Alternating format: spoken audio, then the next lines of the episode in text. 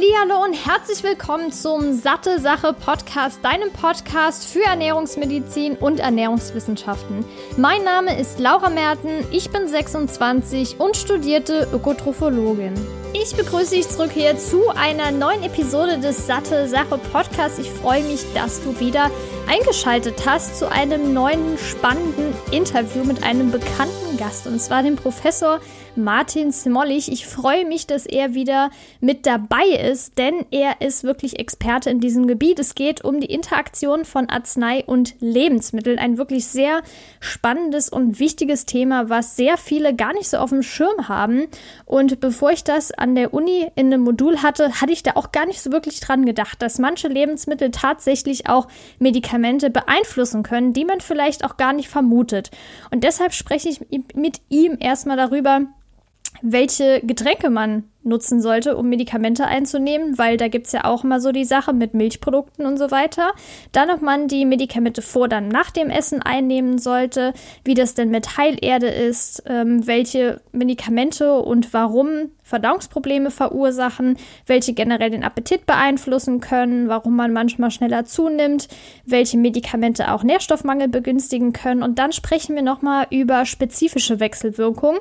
Mit Lebensmitteln zum Beispiel wurde da auf Instagram Instagram gefragt, wie es denn mit Kaffee oder Tee ist, das heißt wegen den Koffein und den Gerbstoffen, aber auch Spirulina, dann Grapefruit oder generell Zitrusfrüchte, Soja und ganz klassisch natürlich Alkohol und welche Lebensmittel auf bestimmte Medikamente einen Einfluss haben. Hier waren Statine, Beta-Blocker, Makoma und verschiedene Schmerzmittel genannt.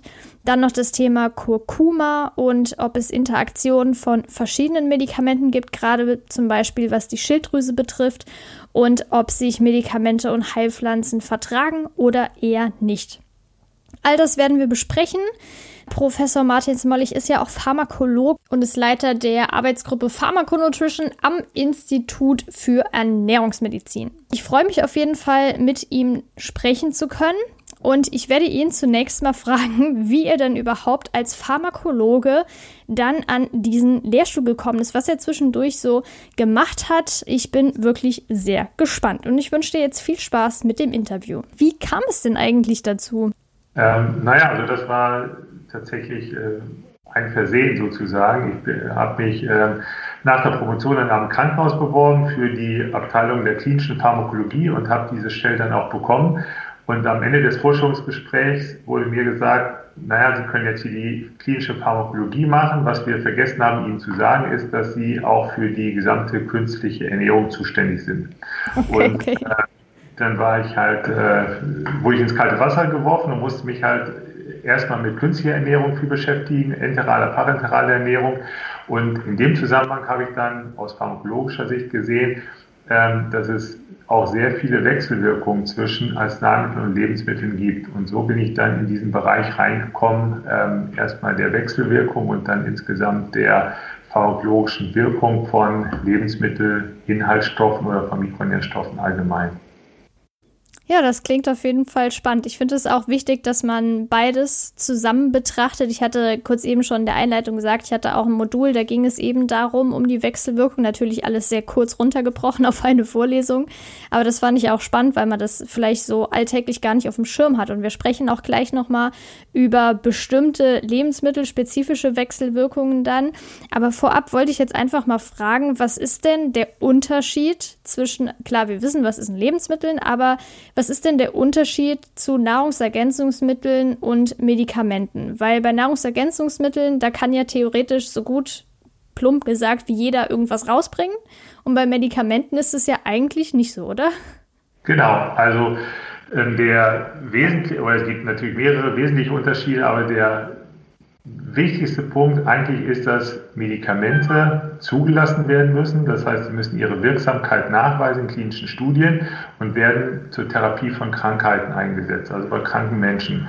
Äh, Nahrungsergänzungsmittel äh, werden bei gesunden Menschen eingesetzt äh, und sie müssen keinerlei Wirksamkeit irgendwie nachweisen in klinischen Studien, ähm, weil sie sollen ja auch keine Wirkung haben, weil sie rechtlich als Lebensmittel zählen. Und das ist für Verbraucher natürlich schon immer nicht so ganz einfach, weil Nahrungsergänzungsmittel, ja, wenn man die so in der Hand hat, so eine Kapsel, die sieht ja identisch aus wie ein Arzneimittel, aber die ähm, Qualitätskriterien dahinter und die Anforderungen sind eben komplett unterschiedlich. Okay, ja, das finde ich nämlich auch spannend, weil viele kriege ich ja so bei Instagram mit, die dann sagen, ja, das bei Nahrungsergänzungsmitteln, das ist ja wie bei Medikamenten, da muss natürlich strenge Qualitätskontrollen geben und es muss auch nach, also nachweislich wirken, aber das ist ja letztendlich nicht so. Und wie du gesagt hast, das ist ja im Prinzip, wird rechtlich gesehen als Lebensmittel betrachtet und man braucht nicht jahrelangen klinischen Studien, um zu sagen, wir bringen jetzt dieses Nahrungsergänzungsmittel raus. Natürlich gibt es ja, das ist jetzt ein bisschen zu viel, aber diese Health Claims und so weiter kann man ja mit Nahrungsergänzungsmitteln machen und so weiter. Aber nichtsdestotrotz ist wichtig zu wissen, dass Nahrungsergänzungsmittel meistens nicht den Qualitätsstandards oder beziehungsweise den ganzen rechtlichen Abläufen ähm, also nicht diese ganzen Abläufe haben wie jetzt ein Medikament. Das kann man ja auch nicht von heute auf morgen rausbringen. Aber wenn wir jetzt bei Medikamenten sind und darum geht es ja hier, also wir sprechen jetzt nicht unbedingt nur über Supplements, nachher kommt es kurz zu ähm, Kurkuma, was ja auch als Supplement vertrieben wird in Kapselform. Aber was mich brennend interessiert, wie nimmt man denn überhaupt Medikamente ein? Also was mir immer eingetrichtert wurde, niemals mit Milch zusammen oder mit Kaffee. Warum ist das so und gibt es noch andere Getränke, die man nicht trinken soll? Ah genau, Orangensaft habe ich auch noch oft gehört. Oder gibt es dann auch andererseits Getränke, wie zum Beispiel Wasser oder so, die optimal sind, um das Medikament einzunehmen? Ja, also das ähm, ist schon mal diese äh, Milch- oder Kaffeegeschichte ist was ganz Wichtiges, aber wenn man das erstmal ganz allgemein halten will, dann sollte man sich einfach merken, wenn es immer geht, daran halten, ähm, Arzneimittel sollten ähm, mit Leitungswasser eingenommen werden. So, das ist das Wichtigste. Ähm, daneben gibt es dann noch spezifische Wechselwirkungen, wo wir bestimmt gleich drauf kommen, ähm, wo einzelne Arzneimittel dann auch spezifische Wechselwirkungen haben mit eben Milch oder Kaffee oder Orangensaft oder so. Aber wenn man sich mit den Details gar nicht beschäftigen will und auf der sicheren Seite sein möchte, dann sollte man grundsätzlich Leitungswasser nehmen.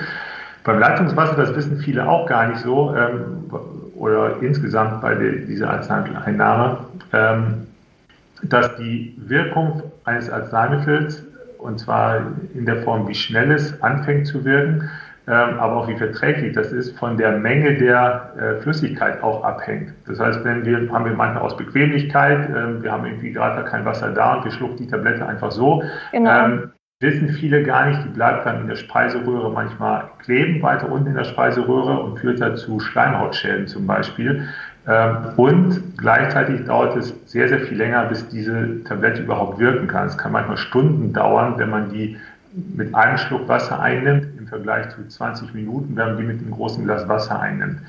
Ähm, dazu kommt auch die Verträglichkeit, ist mit je mehr Wasser, desto besser. Ne? Wir haben auch viele Medikamente, die den Magen schädigen können, Magen reizen können. Auch da wird die Verträglichkeit immer besser, wenn wir halt nicht 100 Milliliter nehmen, sondern 200, 300 Milliliter Leitungswasser. Das ist immer schon mal das Beste. Ähm, was man manchmal berücksichtigen sollte, wir haben ja auch in Leitungswasser, je nachdem, wo wir wohnen jetzt, ähm, relativ viele ähm, Kationen, also Calcium vor allem. Wir haben ja hartes Mineral oder hartes Leitungswasser in manchen Regionen. Und da ist es so, dass dieses calciumreiche Leitungswasser tatsächlich auch zu Wechselwirkungen mit Medikamenten führen kann. Ähm, und das ist so eine kleine Ausnahme von dieser Konstellation, dass man sagt, Medikamente möglichst mit Leitungswasser einnehmen. Wenn man also in einer Region ist mit einem kalziumreichen, einem harten Leitungswasser und nimmt dann zum Beispiel ähm, Antibiotika ein, die häufig Wechselwirkungen eben mit Kalzium aus Wasser machen, dann sollte man für die Zeit diese Einnahme diese Antibiotika eben nicht mit Leitungswasser einnehmen, sondern möglichst mit einem kalziumarmen Mineralwasser. Aber das kann man selber rausfinden, auch über die Stadtwerke, in welcher Region man gerade lebt, wie das Wasser ist, ob das hart ist oder äh, weniger kalziumreich. Ähm, ansonsten die Grundempfehlung ist immer Leitungswasser. Und wie ist das? Kurze Zwischenfrage, weil ich, es gibt bestimmt auch viele, die den Podcast vielleicht aus Großbritannien hören und da wird das Leitungswasser ja geklort. Das kenne ich. Ich finde das immer super ekelhaft, aber die trinken das ja auch wie, wie hier in Deutschland. Ist es mit Chlor auch irgendwie ähm, in Wechselwirkungen? Also gibt es da auch Wechselwirkungen? Jetzt nicht nur mit dem Kalzium, sondern spezifisch dem Chlor? Nee, das gibt es nicht. Also die ähm, äh, typische Wechselwirkung, dass die zweiwertigen Kationen, das ist das Magnesium und das ist das äh, Calcium vor allen Dingen in dem Wasser und da ist das Chlorid als Anion spielt da für die Wechselwirkung keine relevante Rolle. Okay. Genau, dann das Thema Kaffee und Orangensaft. Gehen wir da lieber später drauf ein oder willst du das auch gerade noch beantworten zum Medikamenten einnehmen? Also kann ich auch jetzt eben. Also das ist. Ähm, ja, vielleicht auch noch mit der Milch gerade. Ja, ähm, also bei der Milch ist es so, das ist eine ähm, ganz häufige Wechselwirkung äh, mit Arzneimitteln, weil wir in Milch nicht nur Kalzium als zweiwertiges Kalzium drin haben, sondern wir haben auch Casein und Milchproteine und auch die machen Wechselwirkung. Und von diesen Wechselwirkungen können ganz viele Medikamente betroffen sein. Ähm, also Milch, Milchprodukte, das bezieht sich jetzt ja nicht nur auf Milch als Getränk, sondern auch alle Milchprodukte machen über das Casein und über das Calcium Wechselwirkungen mit sehr vielen Antibiotika zum Beispiel, mit sehr vielen Antidepressiva, verschiedenen Psychopharmaka, machen Wechselwirkungen mit Eisen, machen Wechselwirkungen mit L-Tyroxin als Schilddrüsentherapie und machen zum Beispiel auch Wechselwirkungen mit Bisphosphonaten, die bei der Osteoporose-Therapie eingesetzt werden. Und diese Wechselwirkung sieht immer so aus, dass eben das Calcium und das Casein diese Arzneistoffe binden und wir dann zu wenig an dieser Arzneimittelwirkung haben. Und das ist natürlich was potenziell sehr gefährliches. Bei der Eisensupplementation ist es nicht so gefährlich. Bei L-Tyroxin als Schilddrüsenhormon ist es auch nicht direkt gefährlich. Aber wenn man sich vorstellt, man hat eben Antibiotika, die man einnimmt, weil man einen akuten Infekt hat, die werden mit Milch eingenommen und die Antibiotika wirken nicht. Das kann natürlich potenziell sehr gefährlich sein. So und ähm, ähnlich sieht es auch beim Kaffee aus. Beim Kaffee haben wir die Problematik nicht durch Kalzium oder durch Proteine, sondern durch die enthaltenen Gerbstoffe. Und äh, auch die Gerbstoffe im Kaffee, übrigens auch im Tee, also in der Teepflanze und dann in dem entsprechenden Teegetränk, ähm, binden viele Arzneistoffe ähm, und auch dadurch wird dann die Wirkung abgeschwächt beziehungsweise ist überhaupt nicht mehr vorhanden. Das heißt, da ist ganz wichtig, diese spezifischen Arzneimittel, Antibiotika, Antidepressiva, Eisen, Schilddrüsenhormone und die Bisphosphonate nie mit Milch, nie mit Milchprodukten und nie mit Kaffee oder Tee zusammen einzunehmen, sondern dann Zeitabstand einzuhalten. Und wie wäre der Zeitabstand ungefähr? Ähm, ja, kommt auch immer darauf an, auf die Reihenfolge sozusagen. Also wenn man die Medikamente morgens einnimmt, auf den leeren, nüchternen Magen ähm, mit Leitungswasser, wie wir es gerade gehört haben oder diskutiert haben, ähm, dann sind die natürlich so nach 20 Minuten ungefähr aus dem Magen raus und danach könnte man auch den Milchkaffee trinken und dann wäre das kein Problem. Wenn man es umgekehrt macht, das heißt, man konsumiert erst das Milchprodukt, wenn man sich jetzt morgens vorstellt, großes Müsli, irgendwie mit viel Ballaststoffen, ähm, mit Obst da drin und dann eben auch mit äh, Quark oder ähm, Joghurt und Milch. Ähm, das dauert natürlich länger, bis das aus dem Magen durch ist. Ähm, das heißt, da reicht es natürlich nach so einem großen Müsli nicht 20 Minuten und eine halbe Stunde zu warten. Da bräuchte man schon zwei bis drei Stunden tatsächlich einen Zeitabstand. Das ist die Praxisempfehlung bei diesen kritischen Medikamenten, erst das Medikament einzunehmen mit Wasser und dann 20 bis 30 Minuten zu warten und dann kann man auch mit den Milchprodukten oder dem Kaffee starten. Und wie ist es jetzt, weil wir haben ja gerade ähm, mit L-Tyroxin, also wenn man zum Beispiel eine Schilddrüsenunterfunktion hat, hatte ich auch mal und weiß noch, dass man das auf jeden Fall direkt morgens auf nüchternen Magen einnehmen soll, eine halbe Stunde vor dem Essen. Gibt es da denn andere spezifische Medikamente, außer die du jetzt schon genannt hast, die man unbedingt auf nüchternen Magen einnehmen sollte? Ähm, sehr wenig. Also das ist das L-Tyroxin ist das verbreitetste, aber das ist da, wo es auch ähm, relativ relevant ist. Was anderes, wo man ähm, immer darauf achten sollte, das auf nüchternen Magen einzunehmen, das hat weniger was mit Wirkstoffen zu tun, als mit der Art des Arzneimittels, das sind die sogenannten magensaftresistenten Arzneimittel. So, da, mhm. Es gibt ja verschiedene Wirkstoffe, die eben magensaftresistent verpackt werden in der Kapsel oder in der Tablette. Und magensaftresistent bedeutet ja, dass die in einer Form sind, die sich im sauren Milieu des Magens nicht auflöst, sondern erst hinterher im Dünndarm. Und das können verschiedene Wirkstoffe sein, darauf kommt es jetzt gar nicht an, sondern das sind magensaftresistente ähm, Arzneimittel.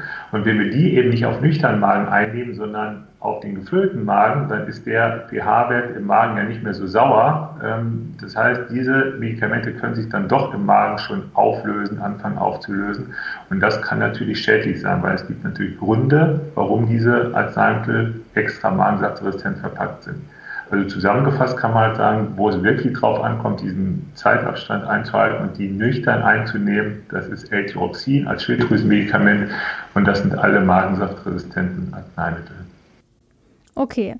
Und was ich zum Beispiel auch mal gemacht habe, ich weiß gar nicht mehr ehrlich gesagt warum, aber andere Menschen auch wegen Sodbrennen oft machen, ist Heilerdekapsel einzunehmen.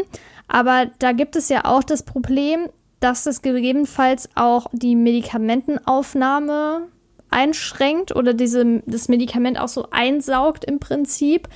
Wie lange sollte man da ungefähr warten oder ist das eigentlich gar nicht so relevant? Ja, also die Wechselwirkung mit Heilerde ist schon sehr relevant, weil das eine sehr unspezifische Wechselwirkung ist. Ähm, das heißt, da kommt es jetzt auch gar nicht auf einzelne Wirkstoffe an, sondern das ist genauso wie du das gesagt hast, das kommt zu so einer Anlagerung. Heilerde ist ja ganz fein pulverisiert und wenn die im Magen ist, lagern sich Arzneistoffe sehr gut an diese Heilerde an. Das ist so eine Form der Adsorption und die Arzneistoffe können dann im Darm nicht mehr aufgenommen und nicht mehr resorbiert werden. Dadurch ist die Wirkung ähm, reduziert bzw. gar nicht mehr da. Das hat man zum Beispiel auch so eine Interaktion ähm, mit Aktivkohle ne, oder Kohlekompretten genau, oder sowas ja. manche auch. Das ist einfach eine ganz unspezifische Wechselwirkung.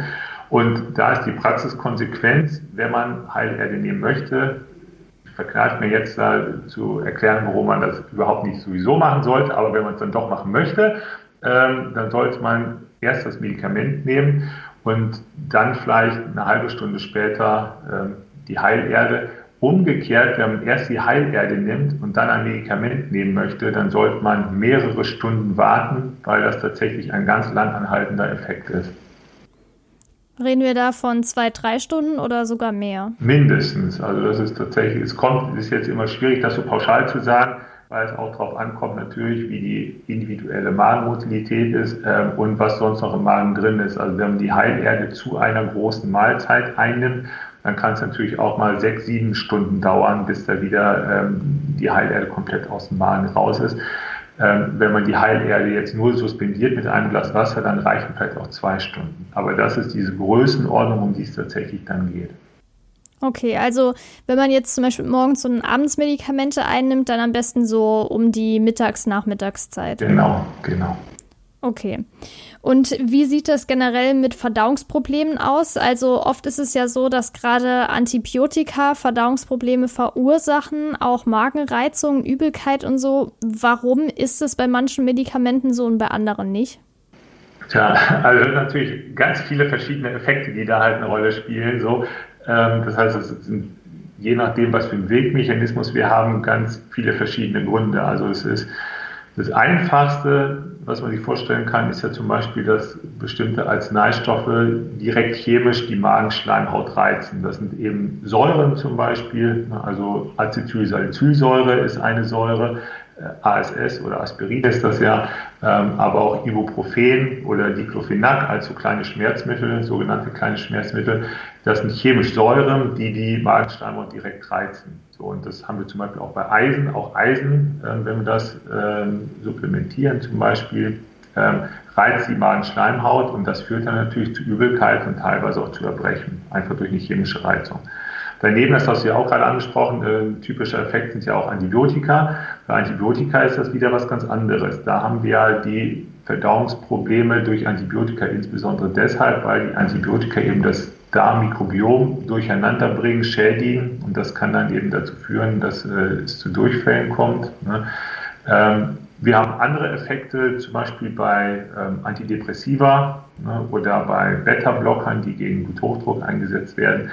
Ähm, da ist es so, dass diese ähm, Ansatzpunkte, wo die Medikamente angreifen, auch im Darm vorhanden sind. Also Antidepressiva wirken über Serotoninrezeptoren und Beta-Blocker über Beta-Rezeptoren. Und diese Rezeptoren haben wir auch im Darm und dadurch kommt es zum Beispiel zu Verstopfung, weil einfach diese Wirkung da ist. Ein weiterer Mechanismus ist ja zum Beispiel, dass wir ähm, Medikamente haben, die einfach nicht so richtig dosiert werden. Also manche Menschen haben ähm, äh, Verstopfung, ähm, Verdauungsprobleme und nehmen dann Abführmittel und wenn die eben zu hoch dosiert werden, falsch dosiert werden, dann ist das Resultat eben Durchfall. Das heißt, es sind einfach ganz verschiedene Mechanismen, die dann zu Verdauungsproblemen führen können. Ja, und wie ist es jetzt, wenn wir zum Beispiel ähm, Übelkeit und Erbrechen ansprechen? Wie ist es mit, ähm, also eigentlich passt jetzt nicht so der Übergang, aber wie ist es denn mit ähm, der Appetitregulation? Gibt es denn bestimmte Medikamente, die eher den Appetit steigern oder senken? Bei mir war es damals so als Kind. Weil ich habe eine fotosensible Epilepsie und mir wurde damals diese Valporinsäure verschrieben. Ich könnte mittlerweile immer noch den Arzt dafür steinigen, aber davon abgesehen wurden meinen Eltern damals dann auch gesagt, dass die aufpassen sollen, weil durch dieses Medikament dann es oft zu Gewichtszunahmen kommt oder leichter. Ja, also das allein ist jetzt auch schon ein riesengroßes Thema. äh, Gewichtszunahmen durch Medikamente, da könnten wir jetzt hier stundenlang uns mit beschäftigen. Ähm, das ist natürlich ganz spezifisch zu sehen. Also es ist aber klar, dass ähm, verschiedene Medikamente sich auch direkt auf den, also direkt oder indirekt auf den Appetit auswirken können. So, und ähm, das, was das gefürchtetste ist oder was die meisten Patienten ja nicht möchten, ist eben diese direkte Appetitsteigerung. Ähm, und das haben wir zum Beispiel bei bestimmten Antikonvulsiva, also Medikamenten, die gegen Epilepsien eingesetzt werden. Das haben wir aber zum Beispiel auch bei zahlreichen Antidepressiva. Das sind die alten trizyklischen Antidepressiva, auch neuere Antidepressiva machen das teilweise auch, die direkt zu einer Appetitsteigerung führen können. Ähm, daneben gibt es aber halt auch vom Mechanismus her wieder andere Effekte. Das betrifft ja viele ähm, Medikamente. Also wir haben zum Beispiel Antidiabetika, ne, ähm, so Phenylharnstoffe oder das typische Insulin. Auch Insulin führt zu einer Gewichtssteigerung, weil Insulin einfach einen anabolen Effekt natürlich hat. Oder wir haben auch das ist ja vielen bekannt, äh, bestimmte Pillenpräparate ne, oder wir haben Cortison, die auch zu Gewichtszunahmen genau, führen. Ja. Das ist wieder was ganz anderes. Da kommt es eben bei diesen Pillenpräparaten oder beim Cortison zu vermehrter Wassereinlagerung. Das mhm. hat eben nicht Appetit an sich zu tun, aber auch das führt natürlich dazu, dass das Körpergewicht meistens dann eben nicht erwünscht zunimmt. Ähm, das Gute ist, wenn man sich mit Pharmakologie beschäftigt, dass es bei diesen Substanzen immer Alternativen gibt. Also es ist fast nie so, dass man bei einer Erkrankung eine bestimmte Substanz einsetzen muss oder kann, sondern es gibt da therapeutische Alternativen. Ähm, und da kann man natürlich auch diesen ähm, Gewichtseffekt mit einbeziehen. Ne? Also bei einer Blutdrucksenkung, wenn es einen Beta-Blocker gibt, es gibt manche Beta-Blocker machen eine Gewichtszunahme und manche nicht. Manche Antidepressiva machen eine Gewichtszunahme und manche nicht. Das heißt, man kann das nicht pauschal sehen, sondern da braucht man tatsächlich einen guten Therapeuten, der das dann berücksichtigt und die Wirkstoffauswahl gut macht. Und wie ist das mit Gewichtsabnahme? Gibt es auch Medikamente, die den Appetit beeinträchtigen? Ja, das sind ja, also da könnte man ja gut Geschäfte machen. Ne? Das, das, das sind ja die, das, was die meisten Leute wollen, dann direkte Appetitzügler. Das gab es ja früher auch viel mehr im Handel.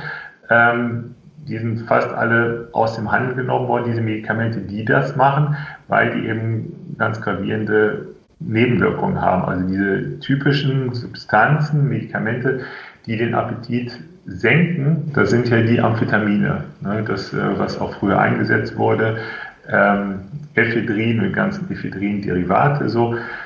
Ähm, sollte man auf keinen Fall machen. Was anderes, was den Appetit auch senken kann, was ja auch in der Therapie jetzt bei Adipositas eingesetzt wird, sind zum Beispiel diese Quellstoffe, Alginate, die einfach im Magen aufquellen, dadurch einen Volumeneffekt haben und dann den Appetit, Appetit direkt reduzieren. Ähm, daneben gibt es natürlich auch noch ganz viele andere Medikamente, die indirekt den Appetit reduzieren, aber das sind eigentlich alles Nebenwirkungen. Das heißt, wenn mhm. wir ähm, Psychopharmaka haben, wir haben Schlafmittel, die führen häufig zu einer Mundtrockenheit. Das ist bei älteren Menschen ein ganz großes Problem. Durch diese äh, reduzierte Speichelproduktion kommt es sekundär dazu, dass das Essen nicht mehr schmeckt, dass wenig geschluckt werden kann und das äußert sich dann als Appetitstörung vermeintlich. Ne? Oder wir haben auch ähm, Schlafmittel oder sogenannte ACE-Hämmer, die auch bei Blutdruck ähm, oder bei Hypertonie eingesetzt werden, bei erhöhtem Blutdruck, die zu dauerhaften Geschmacksstörungen führen. Da hat immer so einen bitteren, metallischen Geschmack im Mund. Auch da sagen die Betroffenen häufig, ja, ich habe keinen Appetit. So, ne, das ist natürlich eher was Kaschiertes, ne, eher was Indirektes. Oder wir haben ja auch Chemotherapien, die zu Übelkeit führen, eine ganz starke Nebenwirkung. Auch diese Menschen haben natürlich dann keinen Appetit.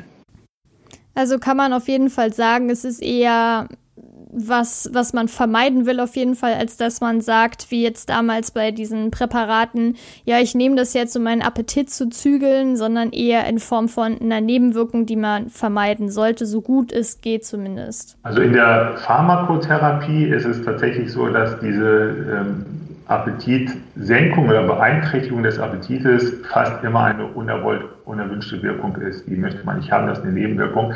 Ist vielleicht ganz interessant, ähm, wenn man natürlich pfiffig ist, kann man sich ja überlegen, naja, kann ich nicht solche Medikamente, die diese Nebenwirkungen haben, zum Beispiel Übelkeit, ne, ähm, kann ich die nicht einsetzen, um Körpergewicht zu reduzieren, weil dann esse ich auch nicht mehr so viel.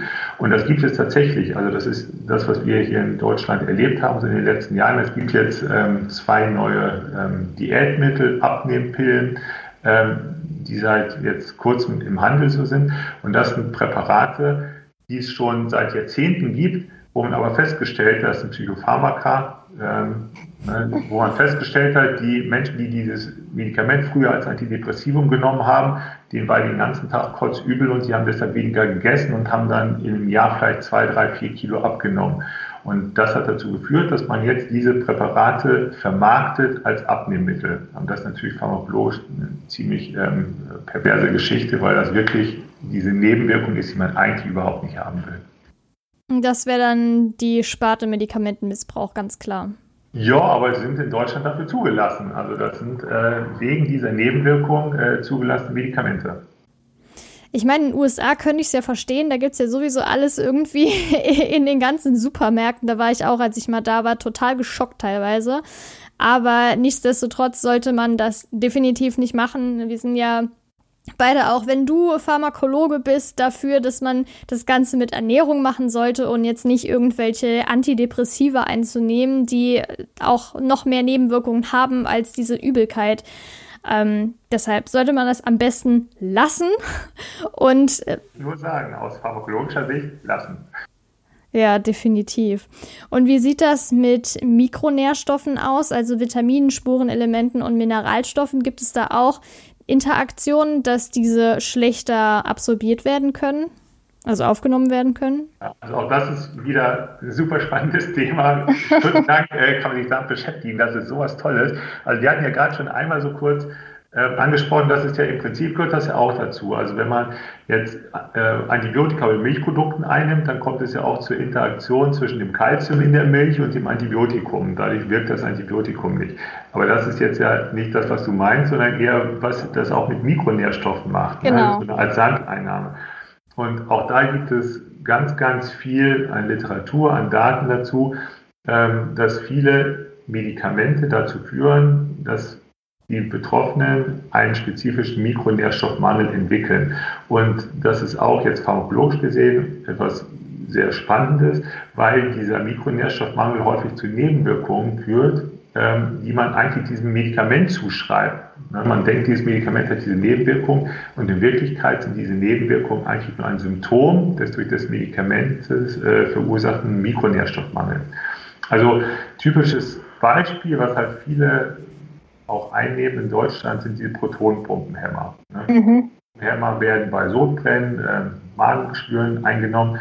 Und äh, wenn man das mehrere Wochen nimmt, je nachdem wie der Status vorher war, äh, führen diese Protonenpumpenhämmer zu einem Mangel an Vitamin B12. daneben führen die auch noch zu einem Mangel an äh, Kalzium, an Eisen, an Natrium, an Magnesium, äh, also sehr viele Mikronährstoffe sind davon betroffen. Ähm, und dieser B12-Mangel kann natürlich Nebenwirkungen hat natürlich Effekte. Das heißt, diese ähm, Menschen, die Protonenpumpenhämmer bekommen, die haben dann neurologische Probleme, die werden vergesslicher, das sind ältere Menschen, die sind auf einmal desorientiert äh, und man denkt, naja, das ist halt normal, die sind alt, die nehmen Protonenpumpenhämmer. In Wirklichkeit ist das aber nur eine Folge des Vitamin B12-Mangels, was durch die Protonenpumpenhämmer verursacht wird. Ne? Äh, oder auch ganz häufiges Beispiel, Patienten äh, mit Diabetes bekommen in der ersten Wahl der medikamentösen Therapie Metformin. Mhm. Und mhm. Metformin führt auch ganz häufig zu einem Vitamin B12-Mangel. Ne? Ähm, wir haben Menschen, die bei Bluthochdruck ACE-Hämmer bekommen. ACE-Hämmer führen häufig zu einem Zinkmangel und zu einem Eisenmangel. Zinkmangel macht dann eine Infektneigung. Eisenmangel macht zum Beispiel so einen spezifischen Husten. Das ist der sogenannte ACE-Hämmer-Husten, wo alle denken, es liegt daran, dass der ACE-Hämmer da ist. In Wirklichkeit ist das ein Symptom dieses spezifischen Eisenmangels. Also ähm, könnte ich jetzt endlos fortsetzen. So, das sind ganz viele Medikamente, die sich auf die Mikronährstoffe auswirken. Da gibt es auch lange Listen dazu.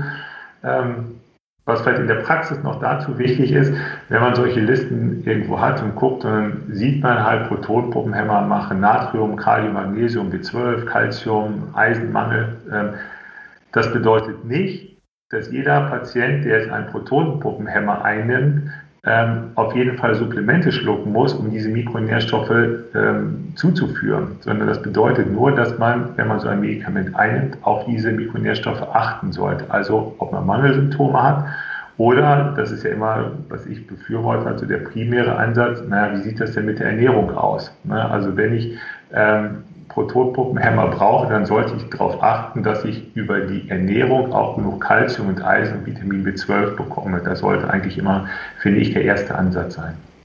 Ja, definitiv. Also kann man auch zusammenfassen, dass manche Nebenwirkungen vielleicht nicht primär durch das Medikament kommen, sondern sekundär zum Beispiel jetzt der Husten durch den Eisenmangel. Auf jeden Fall, das ist ganz klar so. Da gibt es auch anderes Beispiel, ähm, auch trizyklische Antidepressiva, ähm, die, da ist so eine beschriebene Nebenwirkung, wo gesagt wird, ähm, trizyklische Antidepressiva, das ist zum Beispiel Amitriptylin, führt zu Migräne.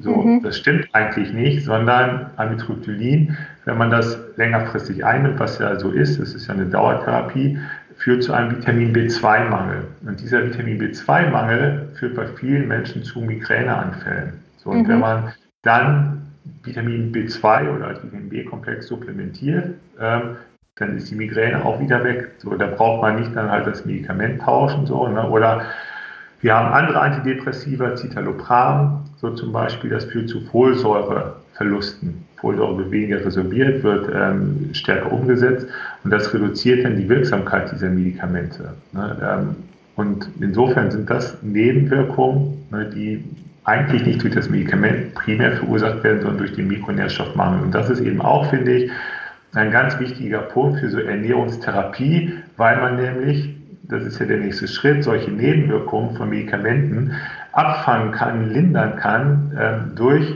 geeignete Ernährungsmaßnahmen, die dann halt die spezifischen Mikronährstoffe berücksichtigen. Also bedeutet das, wenn man jetzt ein bestimmtes Medikament nimmt, wo es einfach Hinweise gibt, dass äh, gewisse Mikronährstoffmängel auftreten können, man muss es nicht direkt supplementieren, man soll es auf jeden Fall im Auge behalten, vielleicht zwischendurch mal ein Blutbild machen. Bei Zink ist das zwar jetzt ein bisschen kompliziert, aber nichtsdestotrotz sollte man das vorher irgendwie prüfen lassen, anstatt jetzt blind einfach drauf Lust zu supplementieren ähm, und halt einfach das über die Ernährung dann ja, ähm, be zu beobachten einfach. Genau, beobachten. Und man kann ja auch, ähm, wenn man weiß, man nimmt so ein Medikament ein, was sich auf einen Mikronährstoff auswirkt, zum Beispiel Vitamin B12, dann kann man ja auch einmal gucken, wie ernähre ich mich denn überhaupt? Wie ist meine B12-Zufuhr über die Ernährung? Ist die schon grenzwertig kritisch oder ist das ausreichend? So, ne? Das ist ja schon mal der erste Schritt. Ähm, deshalb sollten solche Hinweise, das sind so Red Flags, sagen wir dazu. Ne? Das sollte ein Alarmsignal sein, darauf zu achten. Und das sollte aber kein Signal sein, sofort das passende Supplement dazu zu kaufen. Und kann man eigentlich sagen, dass es so typische Interaktionen gibt von Lebensmitteln und Medikamenten? Also zum Beispiel typisch wäre jetzt, dass die Aufnahme reduziert ist oder dass es halt Übelkeiten, Übelkeit verursacht oder ist es so vielfältig, dass man gar nichts rauskristallisieren kann? Ja, es ist schon sehr vielfältig. Also da, man kann halt sagen, so das, was am häufigsten in der Praxis ist, äh, ist, dass ähm, Arzneistoffe nicht ausreichend resorbiert werden, nicht ausreichend im Körper aufgenommen werden durch bestimmte Lebensmittel. Und das ist das, was wir eben gerade schon angesprochen hatten. Das sind eben Milch, Milchprodukte, ähm, Mineralwasser, ähm, was viele ähm, äh, eben Mineralstoffe enthält, ähm, oder Kaffee und Tee ähm, führt zu Komplexbildungen, zu reduzierter Aufnahme eben zahlreicher Medikamente, haben wir gerade uns angeguckt. So, das ist was, glaube ich, was in der Praxis somit das häufigste ist. Ähm, was auch eine typische Wechselwirkung ist, äh, haben wahrscheinlich schon einige von gehört, obwohl vielen so diese Brisanz gar nicht klar ist. Das ist äh, Grapefruit und Grapefruitsaft. Ähm, manche denken auch an Orangensaft äh, oder andere Zitrusfrüchte und so, da ist das aber gar nicht so relevant, aber Grapefruitsaft tatsächlich schon, ähm, weil Grapefruitsaft tatsächlich die ähm, Verstoffwechselung von vielen Medikamenten hemmt. Und das ist was anderes als das, was wir jetzt bei Milch und Kaffee und so haben. Da geht es ja darum, dass die Wirksamkeit reduziert wird durch die Wechselwirkung. Bei Grapefruit ist es so, dass die Wirkung von Medikamenten verstärkt werden kann. Ähm, und verstärken bedeutet pharmakologisch wieder, wir kommen in toxikologische Bereiche, wo wir wirklich schwere Nebenwirkungen haben können. Und das ist was, was ich aus Erfahrung auch sehe, also gerade im Bereich von Krebspatienten oder bei Patienten, die ähm, äh, Herz-Kreislauf-Erkrankungen haben, die entsprechende Medikamente bekommen, da ist diese Grapefruit-Wechselwirkung sehr, sehr heimtückisch und tatsächlich auch potenziell gefährlich.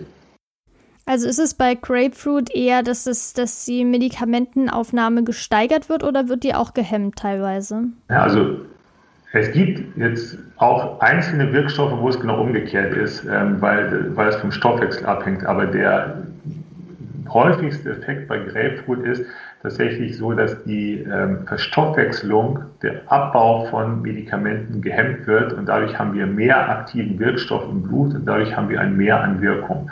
Und ähm, das ist zum Beispiel so, dass da ein Glas Grapefruitsaft am Tag ausreicht. Ähm, da braucht man nicht literweise Grapefruitsaft trinken. Und was auch diese Grapefruit-Interaktion besonders heimtückisch macht, neben dieser geringen Menge ist, dass diese Grapefruit-Wirkung 20 bis 30 Stunden anhält. Das heißt, das ist was ganz anderes ähm, als diese Milch- oder Kaffeeinteraktion, wo dann ein Zeitabstand jetzt von zwei, drei Stunden irgendwie ausreicht. Bei Grapefruit, wenn man morgens zum Frühstück ein Glas Grapefruitsaft trinkt und nimmt abends Tabletten, dann kann es immer noch diese gefährliche Wechselwirkung geben dass das so extrem ist, hätte ich echt nicht gedacht. Aber ich habe auf jeden Fall schon oft zu Grapefruit was gehört in der Vorlesung oder auch gelesen. Du hast mir ja vorab auch schon ähm, hier mit Grapefruit das beschrieben.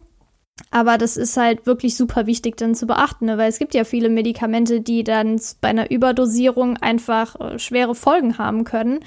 Ähm, und wenn man das sowieso ein Medikament schon relativ hoch dosiert nimmt, dann ist es wahrscheinlich umso fataler. Und ist es denn bei anderen, also du hast ja gerade gesagt, bei anderen Zitrusfrüchten ist es nicht so relevant, aber gibt es bei Zitrusfrüchten einen bestimmten Inhaltsstoff, der dafür zuständig ist, oder ist das dann eine Kombination aus der kompletten Grapefruit? Ja, also das weiß man tatsächlich ganz gut, das ist untersucht. Das sind ähm, zwei Substanzen, Naringin und Naringenin, die in der Grapefruit ähm, relativ hoch konzentriert enthalten sind. Ähm, wenn man sich die Botanik anguckt, ist ja die Grapefruit natürlich botanisch mit anderen Zitrusfrüchten auch, verwandt. Wenn man sich da Pampelmuse und ähm, Orangen anschaut, ähm, aber da ist eben der Gehalt durch diese ähm, Kreuzung nicht so hoch an Naringin und Naringenin wie in der Grapefruit. Und deshalb ist das gerade für die Grapefruit relevant. Also das sind wirklich ähm, chemisch gut bekannte, identifizierte Inhaltsstoffe, die das machen. Okay, spannend auf jeden Fall. Das ist auch sehr eine sehr gute Überleitung, weil ich wollte jetzt nämlich auf die Fragen von Instagram äh, kommen und zwar zu spezifischen Lebensmitteln. Es gab Fragen zum Beispiel jetzt ähm, zu Spirulina, das ist ja eine Blaualge. In Pulverform. Das gibt's ja total oft, ist ja auch so ein mega gehyptes Superfood, um irgendwelche Smoothies blau zu bekommen oder Getränke oder Joghurts oder was auch immer. Gibt es da denn bekannte Nebenwirkungen oder beziehungsweise nicht Nebenwirkungen, sondern Wechselwirkungen? Ja, also bei Spirulina ist ja sowieso relativ wenig bekannt, deshalb ich, äh, lasse ich da mal eher Vorsicht walten, halt so, ähm, weil beispielsweise bei Grapefruit, da gibt es 50 Jahre an Untersuchungen, da weiß man genau, mit welchen Medikamenten Grapefruit Wechselwirkung macht und nicht. Bei Spirulina gibt es diese systematischen Untersuchungen überhaupt nicht. Ähm, mhm. Und da, es gibt halt Hinweise aus Tierversuchen, ähm, dass Spirulina möglicherweise Wechselwirkungen macht mit immunsuppressiven Medikamenten. Ähm, das sind Medikamente, die einerseits eingesetzt werden bei Rheuma, Rheumatoide Arthritis, ne, ähm, also Methotrexat ist so ein Wirkstoffbeispiel, oder das sind Medikamente, die eben zum Beispiel auch nach Organtransplantationen eingesetzt werden, um das Immunsystem niedrig zu halten. und das natürlich beides Indikationen, Erkrankungen, wo man auf keinen Fall irgendeine Wechselwirkung riskieren möchte, weil es dann, genau. wenn es zur Transplantatabstoßung kommt, ne, und das äh, ist natürlich eine lebensgefährliche Situation, möchte man nicht haben, deshalb sollte man es da auf keinen Fall machen. Ansonsten gibt es ähm, für Spirulina und Medikamente überhaupt keine Daten systematisch dazu, weil das nicht systematisch untersucht ist. Und das ist jetzt meine persönliche Einschätzung ähm, aus der insgesamt Ernährungstoxikologie und Pharmakologie weiß man halt, wenn man Substanzen hat, die Wirkungen haben, die haben halt auch Nebenwirkungen. Ne? Und wenn man jetzt meint, man nimmt Spirulina, weil das irgendwelche ähm, Effekte haben soll, dann muss man sich klar machen, das sind wahrscheinlich auch unspezifische Effekte und wahrscheinlich gibt es auch Wechselwirkungen, die wir überhaupt noch nicht kennen. So, deshalb wäre ich da einfach vorsichtig. Ähm, bekannt ist da aus Studien bis jetzt nicht. Und wie sieht es, also ich denke mir, dass es wahrscheinlich so ähnlich ist, aber vielleicht täusche ich mich auch. Wie sieht es denn mit Blaumohn aus? Ich habe mir das erstmal durchlesen müssen, ob das wirklich dieser Schwarzmohn ist, den man ja so, weiß ich nicht, von Brötchen kennt oder vom Kuchen. Gibt es da denn irgendwelche Wechselwirkungen, die bekannt sind? Ähm, nein, gibt es halt nicht. Äh, es, ist, es ist so, wenn man, also wo es um Mohn geht, äh, also sind zwei Sachen. Einerseits ist ja von Blaumohn ähm, oder sowieso Mohn, auch Mohnbrötchen, egal, nimmt man ja keine 100 Gramm pro Tag zu sich. Genau. Das sind ja meistens marginale Mengen, so, das heißt, wenn es da Wechselwirkung gäbe, das wären ja hochwirksame Substanzen, so, das ist aber überhaupt nicht der Fall. Und daneben, was manchmal auch beschrieben wird, ist, ähm, woran auch manche denken, dass aus Mohn natürlich auch ähm, Opium und Morphin gewonnen wird. Ähm, das ist natürlich beim Mohnbrötchen und auch beim Blaumohn, den man so hat, überhaupt nicht äh, der Fall. Also da hat man keine Wechselwirkung mit irgendwelchen ähm, anderen Medikamenten. Okay, und wie sieht es mit Hanfsamen aus? Das wurde jetzt zumindest auch mal gefragt. Ja, gibt es auch keine Wechselwirkung. Also es ist, äh, ich kann ja auch an manchen Stellen Entwarnung geben. Ähm, was man bei Hanfsamen manchmal sagen könnte, ähm, Hanfsamen enthalten relativ viel Ballaststoffe und Ballaststoffe führen eben auch zu einer Bindung von bestimmten Arzneistoffen, vor allen Dingen das L-Tyroxin. Das haben wir gerade besprochen, so als Schilddrüsenhormon. Ähm, das heißt, sehr viele Hanfsamen morgens im Müsli mit L-Tyroxin ist schlecht, aber das ist ja auch nur eine theoretische Konstellation, weil man das L-Tyroxin sowieso nüchtern nehmen soll. Mhm. Und insofern ist das jetzt keine spezifische Wechselwirkung, die irgendwas mit Hanf oder Hanfsamen zu tun hat. Okay, und jetzt kommen wir in einen vielleicht etwas einfacheren Bereich, weil es wirklich ein, okay, Hanfsamen sind ja schon ein richtiges Lebensmittel und das andere auch, aber vielleicht jetzt nicht so diese Toppings, nenne ich es jetzt einfach mal, sondern eher in Richtung Spargel. Das war auch noch eine Frage. Also Spargel enthält ja viel Asparaginsäure, deshalb riecht der Urin ja immer so nett danach. Aber hat das zum Beispiel einen Einfluss oder gibt es gar nichts oder ist es was total anderes, was im Spargel da gegebenenfalls eine Wechselwirkung hervorrufen kann? Nee, also da kann ich leider nichts Spannendes zu erzählen, weil es für Spargel äh, keine relevanten Wechselwirkungen gibt. Also ich habe auch extra nochmal in Vorbereitung für heute recherchiert. Ähm, mir war vorher nichts bekannt und auch jetzt gibt die Literatur da gar nichts her. Also mit Spargel gibt es keine Wechselwirkung. Okay, und eine Frage war noch mit Grünkohl. Also Spinat enthält ja auch viel ähm, Oxalsäure. Ich, ich bin gerade nicht so auf dem neuesten Stand mit Grünkohl, aber wahrscheinlich auch eine bestimmte Menge. Gibt es da denn eine Wechselwirkung? Ja, auch nicht. Also das ist, äh, Also auch nicht, meine ich jetzt immer, also man muss das ja praktisch sehen. So, ne? Also ich weiß jetzt, ähm, wenn ich sowas sage, dann kommen ähm, manchmal auch Leute, die sagen, na, ich habe hier aber eine Studie gefunden, die zeigt, es gibt doch eine Wechselwirkung. Ähm, das sind aber keine klinisch relevanten Sachen. Also mir geht es immer darum, wirklich auf das zu fokussieren, was wirklich in der Praxis relevant ist. Weil wenn ich alles reinnehme, was an Tieren, an Mäusen, an irgendwelchen Hamstern oder in Zellversuchen an Wechselwirkungen getestet wurde, da gibt es halt tausend Seiten dicke Bücher. Aber dann darf man wenig. irgendwann gar nichts mehr essen. Nein, dann kann man nicht essen, aber es ist halt vor allen Dingen auch nicht praxisrelevant. Also wenn man ähm, Effekte hat, dass irgendein Lebensmittel die Bioverfügbarkeit von einem Wetterblocker von 90 Prozent auf 88 Prozent reduziert, dann ja. kann das eine Studie machen. Das spielt aber in der Praxis überhaupt keine Rolle. Und das ist beim Grünkohl, wenn es um die Oxalsäure gehen soll, halt genauso. Also Oxalsäure kann man ja sowieso drüber reden, halt toxikologisch oder so, aber wenn es jetzt um rein Wechselwirkungen geht, spielt es keine Rolle. Was bei Grünkohl manchmal in der Praxis auch noch ähm, von einem anderen Hintergrund diskutiert wird, weil du ja auch gerade Spinat gesagt hattest, ähm, sind Patienten, die Marcumar bekommen. Ne, Marcumar mhm. ist ja ein äh, Blutverdünner, in Anführungsstrichen, ne, der ähm, eben die äh, Blutgerinnung hemmt. Ähm, und das funktioniert, ähm, indem Marcumar Vitamin K Stoffwechsel hemmt. Ne? Dadurch haben wir weniger aktive Gerinnungsfaktoren im Blut. Und wir haben ja in Grünkohl, in Spinat, in vielen grünen Salat haben wir viel Vitamin K. Deshalb hat man früher Patienten so eine äh, Marcumar-Diät empfohlen, hat gesagt, wer Marcumar einnimmt, der sollte kein grünes Gemüse essen, weil das eine ganz gefährliche Wechselwirkung ist. Ähm, das ist komplett überholt. Ähm, das heißt, auch wenn man Marcumar nimmt oder andere Medikamente, die sich auf die Blutgerinnung auswirken, kann man Grünkohl, kann man ähm, Spinat essen. Das Einzige, was man nicht machen sollte, ist irgendwelche Exzesse. Ne? Also wenn man jetzt, äh, ja, gibt es ja manchmal dann, wenn man jetzt meint, äh, ich mache irgendwie eine vier Wochen Grünkohl-Diät und esse nur Grünkohl oder ich esse pro Tag zwei Kilo Grünkohl, das kann dann mit Makromat tatsächlich gefährlich werden. Aber wenn man normale Ernährung hat, wo man Grünkohl irgendwo mal aus Versehen als Beilage hat oder Spinat, spielt das überhaupt keine Rolle. Okay, also zusammenfassend kann man sagen, dass wahrscheinlich so die häufigsten Wechselwirkungen bekannt sind, wie wir eben schon besprochen haben, bei Milchprodukten, genau. bei, bei Kaffee und den Gerbstoffen, zum Beispiel auch in Grün- oder Schwarztee. Dann ähm, hatten wir noch, ah genau, Alkohol fällt mir mal gerade ein, das haben wir noch gar nicht besprochen. Also ich kenne das, das ist ja auch sehr, sehr wichtig. Ich kenne das noch aus meiner Pubertät. Ähm, wenn man Antibiotika nehmen musste, dann war man natürlich richtig cool, wenn man Alkohol getrunken hat, weil das ja die Wirkung von dem Alkohol eigentlich beschleunigt hat. Also zumindest habe ich das so gespürt. Ist es denn wirklich so? Ähm, ja, also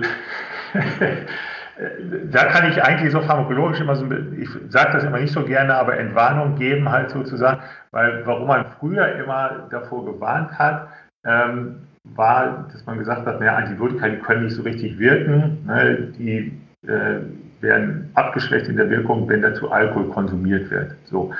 Ähm, das stimmte für Antibiotika so aus den 1960er Jahren. Das waren die uralten Antibiotika, die haben dazu geführt, dass der Alkohol langsamer abgebaut wird. Ähm, das haben die, war aber nicht der Effekt, dass die dann halt cool sein wollten und dann schnelle Alkoholwirkung hatten, sondern die haben dann von einem halben Glas Bier schon einen ganz starken Kater und Übelkeit gekriegt, also ganz starke Alkoholnebenwirkungen durch diese alten Antibiotika.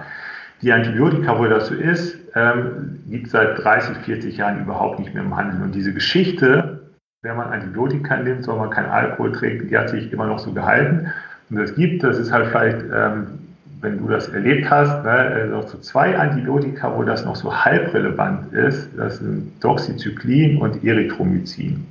So, und das sind Antibiotika, die diesen Effekt relativ schwach haben, aber der ist immer noch so ein bisschen da. Ne.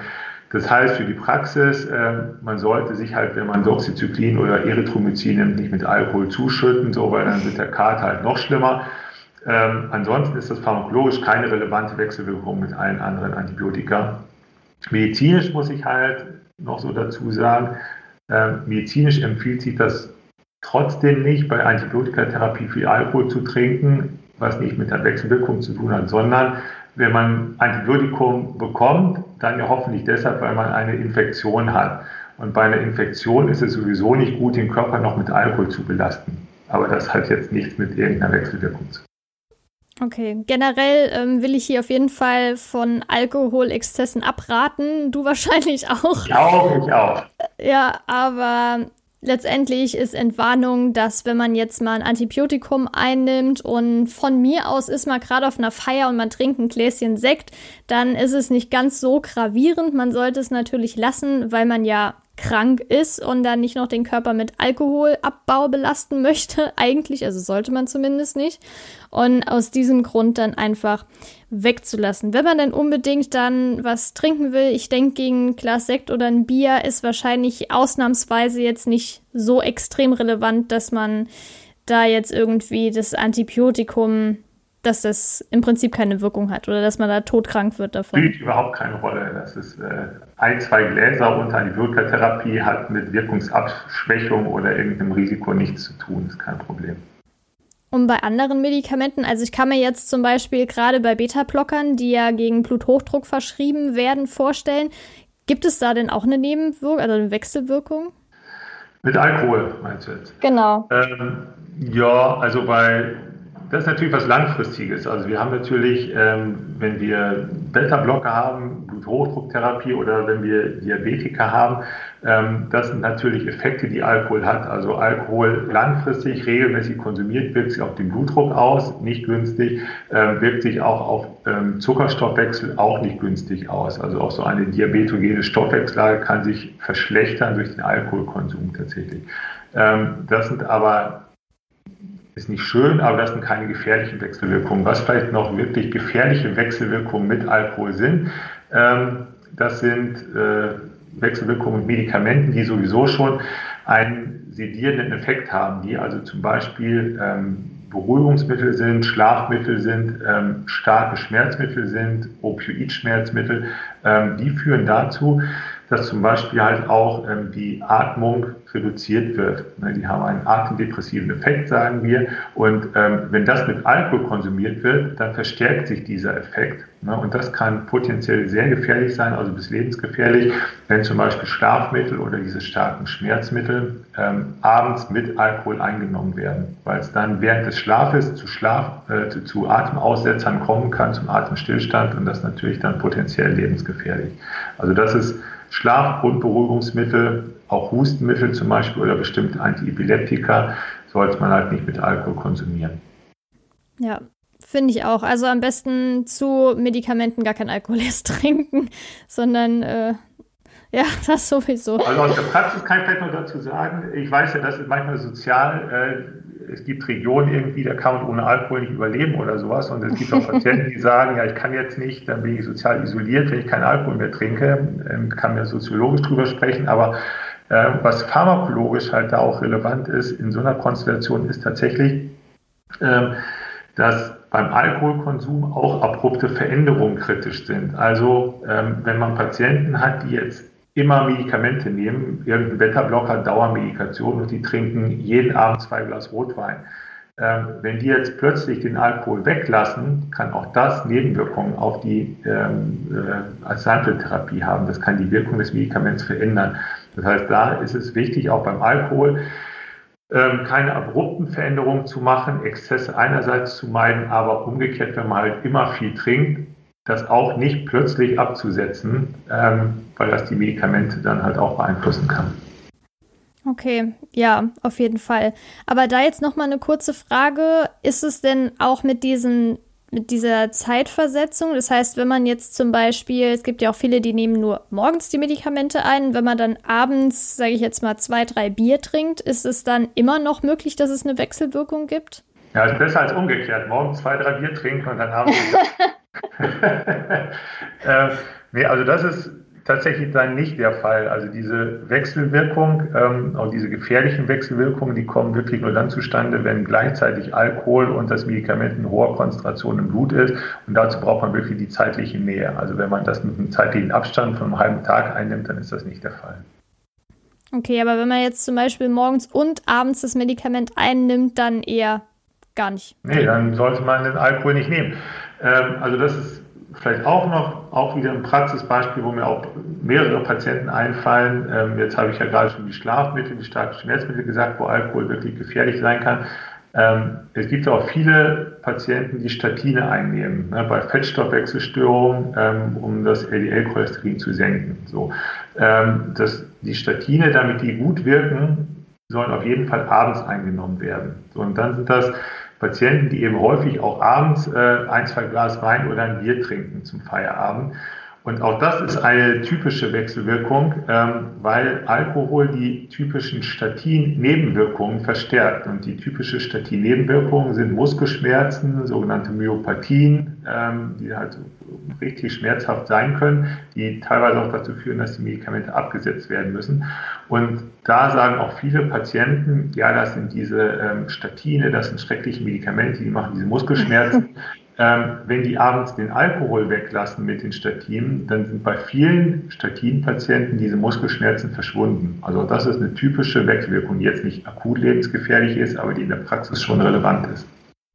Also bevor man das Ganze auf die Medikamente schiebt, sollte man sich seinen Ernährungs- und Lebensstil anschauen und gucken, ob nicht vielleicht so ein kleiner Alkoholsucht will ich es jetzt nicht nennen. Also letztendlich, wenn man wirklich jeden Tag trinkt, ist es ja schon grenzwertig. Aber wenn man jetzt wirklich irgendwie drei, viermal die Woche was trinkt und nicht nur ein Weinchen abends, sondern halt ein bisschen mehr, dann eher zu überlegen, könnte das nicht eventuell von dem Alkohol sein oder ist es jetzt wirklich dieses Medikament? Ähm, also da sollte man dann schon ein bisschen reflektiert sein, um zu sehen, wo kommen denn die Nebenwirkungen überhaupt her. Ganz klar, also das ist pharmakologisch, wir haben das jetzt ja besprochen, äh, Wechselwirkung ähm, Arzneimittel mit Lebensmitteln und hier Beispiel Alkohol. Pharmakologisch ist Alkohol natürlich eigentlich kein Lebensmittel, sondern auch eine pharmakologisch aktive Substanz und deshalb ist ähm, das eigentlich eine Arz äh, Arzneimittel Arzneimittelwechselwirkung, wenn wir Statin und Alkohol ja, trinken, stimmt. weil das zwei pharmakologisch aktive Substanzen sind. Stimmt, ja. Da habe ich jetzt noch gar nicht so richtig dran gedacht. Aber es ist korrekt. Eigentlich ist, ja. Aber das ist ja mit Arzneimittel, Arzneimittel erstens mal für den Podcast nicht unbedingt relevant, aber zweitens mal auch so ein riesengroßes Gebiet, das könnte man gar nicht äh, innerhalb von einer Episode wahrscheinlich beantworten. Aber es ist auf jeden Fall interessant, das mal im Hinterkopf zu behalten, dass es ja, ja, eigentlich ähm, pharmazeutisch auch so als Arzneisubstanz angesehen werden kann. Ähm, jetzt möchte ich noch mal ganz kurz auf Schmerzmittel ähm, zurückkommen, weil das wahrscheinlich eins der häufigsten Medikamente ist, was in der Bevölkerung eingenommen wird, wenn auch hoffentlich nicht jeden Tag. Aber gibt es da denn auch bestimmte Lebensmittel, die da eine Wechselwirkung haben können? Ich würde jetzt sagen, vielleicht einfach mal ähm, äh, was haben wir genau? Aspirin hatten wir eben schon. Das müssen wir jetzt vielleicht nicht mehr direkt ansprechen. Aber wie sieht es denn mit Paracetamol und Ibuprofen aus? Weil ich glaube, das sind auch so die häufigst verschriebenen Schmerzmittel oder gekauften. Ja, ähm, also da bei diesen frei verkäuflichen Ibuprofen und Paracetamol haben wir eigentlich keine direkte Wechselwirkung jetzt mit Lebensmitteln. Ähm, es gibt so eine indirekte Wechselwirkung. Ähm, wenn man sich vorstellt, ein gefüllter Magen ist ja immer ein Retardierungseffekt. Das heißt, ein voller Magen, dann dauert das länger, bis ein Medikament wirken kann, wenn wir das gleichzeitig schlucken. Das heißt, wenn wir akute Schmerzen haben und nehmen dann die Ibuprofen dazu, dann dauert es drei, vier, fünf Stunden, bis das Ibuprofen wirkt. So, das heißt, das ist natürlich dann nicht empfehlenswert, bei akuten Schmerzen das Schmerzmittel auf vollen Magen zu nehmen, so, weil man die Wirkung dann halt später erst hat. Ähm, das ist eine unspezifische indirekte ähm, Wechselwirkung. Daneben haben wir das, was man vielleicht auch noch als Wechselwirkung ne nehmen könnte, das wäre auch tatsächlich der Alkohol. Das ist bei Ibuprofen und Paracetamol unterschiedlich. Ähm, Ibuprofen reizt relativ stark, genauso wie Diclofenac, die Magenschleimhaut. Und das macht Alkohol ja auch. Und wenn man deshalb zum Beispiel halt bei ne, Alkoholkonsum dann schon zur Prophylaxe des Katers äh, Ibuprofen einwirft oder Aspirin, ist das natürlich für die Magenschleimhaut äh, nochmal besonders so schädlich, nicht optimal. Aspirin ist noch besonders schlimm, deshalb, weil das ja nicht nur die Magenschleimhaut zusätzlich zum Alkohol schädigt, sondern auch die Blutgerinnung hemmt. Und wenn man dann auf einmal Magenperforationen kriegt, dann blutet es noch äh, ziemlich gut weiter, weil ja die Blutverdünnung dann da ist. Ähm, ein bisschen platt gesprochen.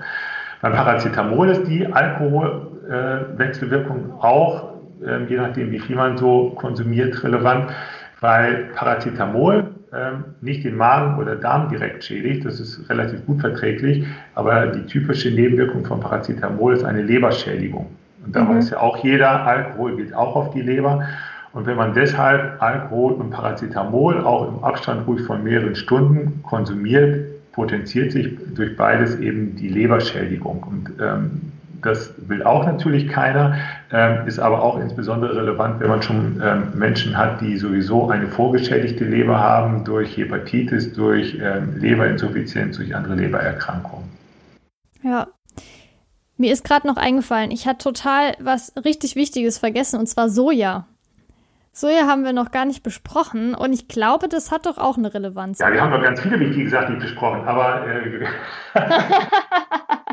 ja, wir haben auch die onkologischen Präparate noch gar nicht besprochen. Das ist ne, in der Onkologie, äh, wenn wir hier Krebspatienten haben, die kriegen Chemotherapien, die nehmen dann ähm, irgendwelche Smoothies, äh, die viel antioxidative Vitamine enthalten und dadurch kann die Chemotherapie unwirksam werden und die Strahlentherapie. Okay.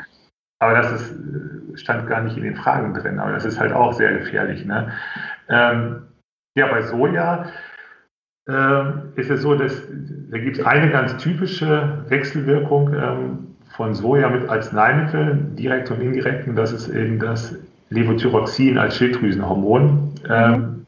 Das ist halt so, dass ähm, das äh, Soja und die Sojaproteine ähm, einerseits die Aufnahme von Levothyroxin aus dem Darm hemmen. Ne, ähm, dadurch, oder das bedeutet, dass wenn wir eine Schilddrüsenunterfunktion haben, wir müssen L-Tyroxin schlucken.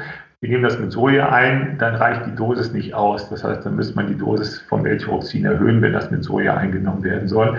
Dazu kommt aber auch eine eigene Wirkung des Sojas. Ähm, das heißt, die ähm, Soja-Isoflavone ähm, können auch die Schilddrüsenfunktion teilweise beeinträchtigen, reduzieren. Und wenn man sowieso schon eine Schilddrüsenunterfunktion hat, Medikamente dagegen nimmt, das L-Tyroxin, und dann viel Soja konsumiert, dann verschlechtert das tendenziell die, die Schilddrüsenlage und erhöht auch dann den Levothyroxinbedarf. Das ist eine relevante Wechselwirkung. Okay. wo, wo es vielleicht ähm, auch aus der Praxis manchmal gefragt wird, wo manche auch denken, mit Soja, ähm, wie ist das denn bei Patienten, ähm, Patientinnen mit Brustkrebs, die ähm, mhm. Hormontherapie bekommen? Bei dieser Hormontherapie beim Brustkrebs geht es ja darum, dass die Östrogenwirkung weggeblockt werden soll, damit ähm, Brustkrebs nicht stärker wirkt oder die Brustkrebszellen nicht stimuliert werden im Wachstum. Und da haben ja viele Sorge, dann Soja zu konsumieren, weil sie sich denken, na ja, aber diese Isoflavon im Soja, Vielleicht machen die meine ähm, endokrine Therapie, meine Hormontherapie gegen den Brustkrebs unwirksam. Vielleicht verstärken die das Brustkrebswachstum. Und da ist die Studienlage ganz eindeutig, das ist kein Problem. Also sowohl mit Brustkrebs als auch mit entsprechenden ähm, Antiöstrogen-Medikamenten kann man auf jeden Fall sojahaltige Lebensmittel konsumieren. Das ist weder irgendeine Interaktion mit den Medikamenten noch sonst die, äh, ein sonstiges Risiko. Es gibt ja auch Untersuchungen, einige mittlerweile, dass gerade in der Menopause, also in den sogenannten Wechseljahren, Soja auch einen positiven Einfluss haben kann. Genau, also das ist ja das, auch das ganze Sojafeld, wie sich das pharmakologisch auch auswirkt, ist sehr, sehr komplex so. Ähm, das kann in der Menopause, in Wechseljahren positiv eingesetzt werden. Das ist übrigens halt auch beim Brustkrebs so, dass es Studien gibt, die zeigen, dass bestimmte Frauen mit bestimmten Brustkrebsarten sogar von Soja profitieren würden, dass, sie das, dass das nicht nur nicht gefährlich ist, sondern dass das sogar günstig ist, ähm, da Soja zu konsumieren. Das hängt aber wirklich vom Brustkrebstyp ab, vom Alter ab, ähm, von der Arzneimitteltherapie.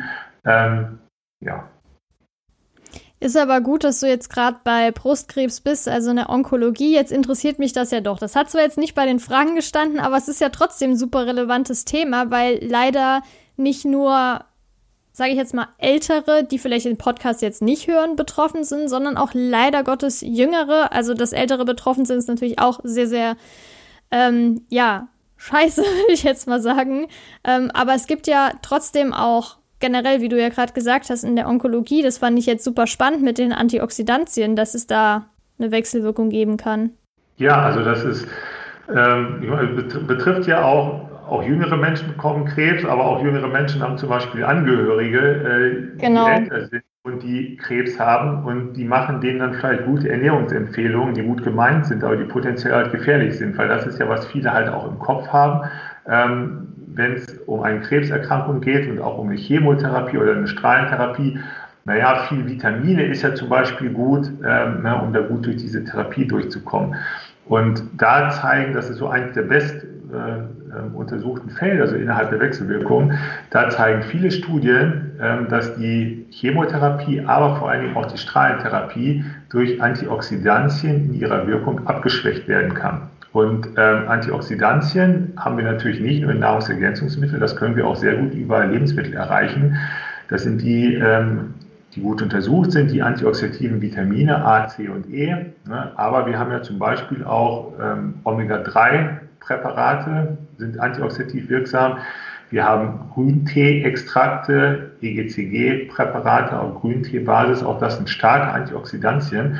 Ähm, und die reduzieren die onkologische Therapie. So, und mhm. ähm, das ist in der Praxis wirklich ähm, heimtückisch und sehr gefährlich, ähm, weil ähm, viele Patienten sich durch diese Präparate, das sind meistens dann halt äh, ähm, angereicherte Smoothies zum Beispiel oder Nahrungsergänzungsmittel, in der Einnahme bestätigt fühlen, weil wir wissen ja alle, dass die Chemotherapie und die Strahltherapie viele Nebenwirkungen hat. Ne? Übelkeit ja. und Erbrechen.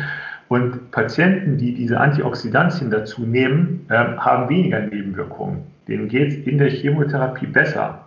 Und die fühlen sich dadurch bestätigt. Die sagen, ja, guck mal hier, der Grüntee-Extrakt oder wenn ich ähm, zwei Liter pro Tag Grüntee trinke oder viel Matcha konsumiere zur Chemotherapie, geht es mir viel besser. Das zeigt ja, dass der grüne Tee, der ist so protektiv, der schützt mich in der Chemotherapie, dass ich weniger Nebenwirkungen habe. Und dann nehmen die das in den nächsten Zyklen immer weiter. So, und wenn man sich jetzt aber fragt, warum ist das so? Ähm, warum gibt es weniger Nebenwirkungen? Das liegt daran, dass die Strahlentherapie, aber auch teilweise die Chemotherapie ähm, dadurch wirkt, dass die oxidativen Stress erzeugt. Die erzeugen oxidativen Stress und dieser oxidative Stress zerstört die Tumorzellen. Und mhm. wenn wir jetzt Oxidantien hochdosiert reingeben, ähm, bewirken wir einen Schutz der Tumorzellen vor dieser Krebstherapie. Und natürlich haben diese Menschen dann auch weniger Nebenwirkungen, weil die Therapie gar nicht mehr so stark wirkt ne, und fühlen sich eben dadurch bestätigt. Ähm, und deshalb sollte man wirklich Antioxidantien, also diese antioxidativen Vitamine, aber auch äh, Grüntee-Extrakte oder Omega-3, Fischöl, Algenöle, Präparate ähm, nicht parallel zur Strahlen- oder Chemotherapie nehmen. Also es bedeutet ja nicht, dass es per se ungesund ist, wenn man jetzt gerade nicht in der Therapie ist, sondern es geht gerade um diese ja, medizinische Therapie in Form von Chemo- und Strahlentherapie. Genau, das sind ja auch Sachen, das ist jetzt, es gibt ja viele onkologische Therapien, ähm, die auch jetzt zum Beispiel so eine ähm, Hormontherapie beim Brustkrebs, das ist eine Dauertherapie. Ähm, das ist jetzt davon gar nicht betroffen, sondern hiermit ist gemeint eine Strahlentherapie, das ist ja so in Zyklen von manchmal Tagen oder Wochen oder die Chemotherapie sind auch Wochen dazwischen und das sind die einzelnen Tage, wo das gegeben wird. Ähm, und an diesen Tagen sollte man nicht solche Supplemente nehmen oder eben, das gibt es ja auch in Anführungsstrichen in ganz vielen Krebsdiäten, wo das empfohlen wird. Genau. Zwei Liter ähm, äh, Goji-Beerensaft oder zwei Liter Grüntee pro Tag in irgendwelchen absurden Mengen ne, ähm, oder Granatapfelsaft, und da sind auch sehr viele Antioxidantien drin. Das sollte man während dieser Strahlentherapietage oder Chemotherapietage wirklich nicht machen, ähm, schon gar nicht als Supplemente, aber auch nicht irgendwelche Lebensmittel in Exzessen, ähm, weil die Wirksamkeit dadurch drastisch abgeschwächt werden kann. Zwischen diesen Zyklen ist das gar kein Problem. Auch da, das sind ja Lebensmittel, antioxidative Lebensmittel, ähm, das sind ja sehr gute Lebensmittel. Das geht ja, genau. um die Tage, ähm, wo die Therapie erfolgt. Okay.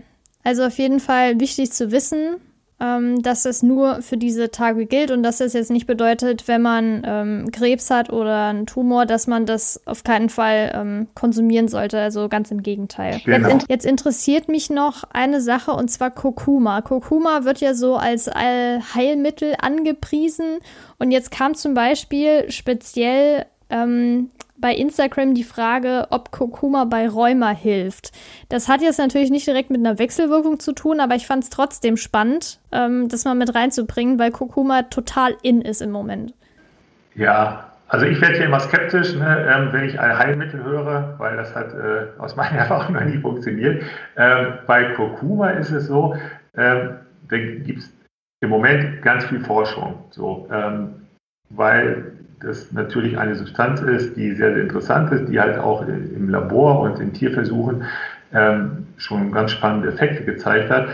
Ähm, in der Forschung jetzt ernährungstoxikologisch, da bezeichnen wir immer ähm, Kurkuma oder das gehört zu so einer Gruppe, äh, zu Substanzen, die wir Paints nennen. Das sind äh, Pan-Assay Interfering Substances.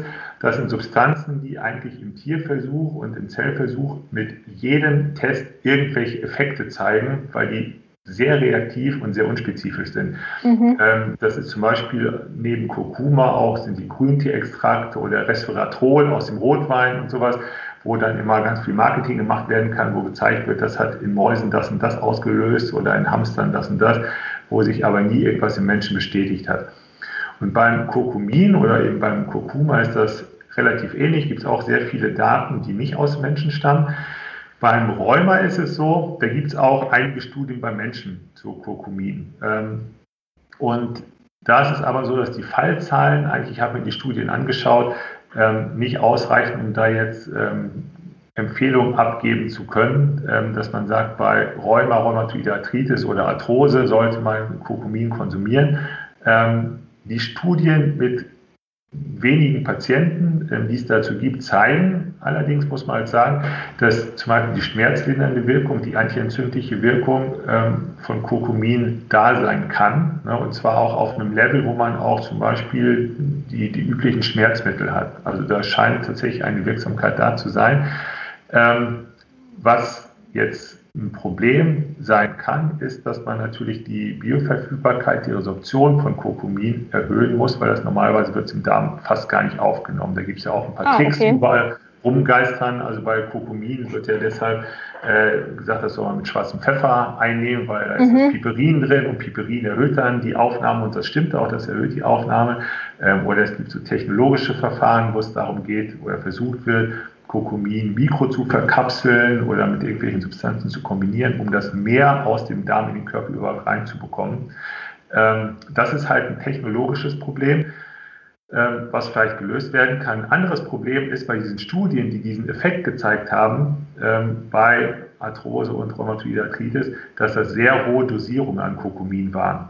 Mhm, das ähm, ist ja immer das Problem. So, das ist ein Problem. Das kann man natürlich erreichen. Man kann ja auch ähm, jetzt äh, Curry oder Kurkumin äh, Esslöffelweise in sich reinschaufeln. Ähm, da muss man aber berücksichtigen wieder, dass das natürlich auch toxikologisch relevant sein kann. Es gibt genau. nämlich von der Europäischen Lebensmittelbehörde, von der EFSA, gibt es auch für Kurkumin äh, eine Höchstmengenempfehlung aus toxikologischen Gründen. Und die ist 2 Milligramm Kurkumin pro Kilogramm Körpergewicht pro Tag.